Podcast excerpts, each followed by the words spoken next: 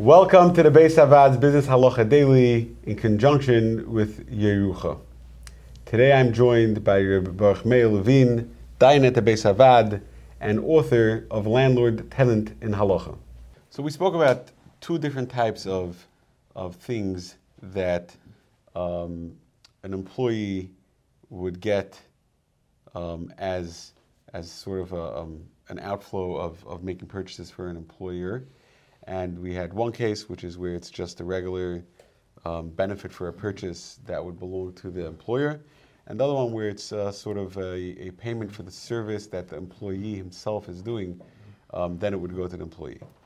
Um, a third scenario, entirely different than either one, which is let's say there's TUS, there's, there's a mistake that happens in the purchase. We'll take an example. Um, Ruvain is the purchaser, and he orders a whole bunch of uh, iPads for um, his, his, his boss's company, and they deliver by mistake an extra one, and they're not. Uh, they, they, they, don't want it back. They're, they they, you sent we sent it. It's fine. It's, uh, we don't have any way to put it in our inventory. Thing we sent it by mistake. We don't know where we're supposed to go. Keep it. Can the employee keep it, or mm-hmm. does it belong to the employer? Mm-hmm. So Right. So we said very often, you know, if an employee gets a benefit from a purchase, he has to at least split it with the employer. Um, in this case, the benefit that he got, so let's say, you know, if they ordered five iPads and, and a sixth one came, that sixth item didn't really come, halachically, that benefit didn't come from the seller, meaning that the seller never gave this sixth iPad to anyone. They counted out five, and by mistake, they put another one in the box. So this uh, iPad is really halachically considered ownerless. It's it's it doesn't have it's hefker. Um, you know, especially if the seller is not interested in it back, so it, it has no owner. Um, so it, it didn't come from the seller. It's an ownerless item. And when an employee, of course, when an employee you know walks down the street and finds an ownerless item, he could just take it. He doesn't have to split it with the employer. So basically, it's not a benefit that comes from the purchase. It's just a, like the Beis Yosef says, it's a davar b'fnei atzmai and he could uh, keep it himself. Now, but it's just because I have to point out that that's specifically when the item is considered, you know, ownerless.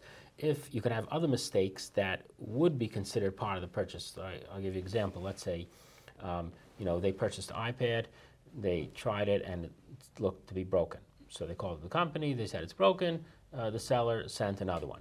Then after uh, the employee received the second one, they were playing around with the first one and they noticed that the first one was working. So now again, they have, by, by mistake, they got two. Now, you know, assuming again that the seller is not interested in it back. So there, we would not say that the iPad is ownerless because there, you know, unlike the first case, the employer specifically had intention to give the Send first it. one and they had intention to give the second one, um, you know, to the to the buyer.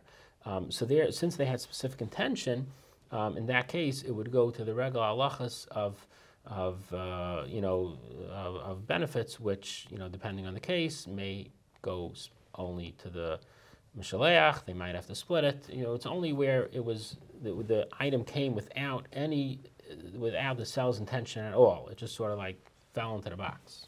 If you enjoyed this video and would like to receive more like it, or to sponsor future videos, please click the link below or visit beishavad.org.